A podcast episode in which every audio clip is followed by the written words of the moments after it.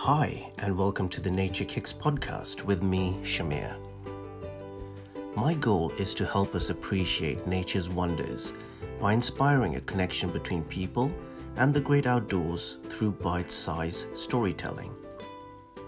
Today is about the ground you tread on. A 12 mile hike starting at Ashridge Estate in the Chiltern Hills took me through some of the most jaw dropping woodlands, landscapes, and hillsides. One was none other than Incombe Hole.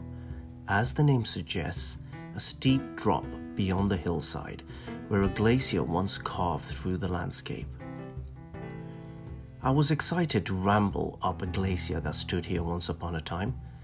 The ravine I could see before me, swooping to the left and right, were some obvious signs, and I could only imagine how thick and how far this glacier must have extended from the sheer remnants and folding of the landscape.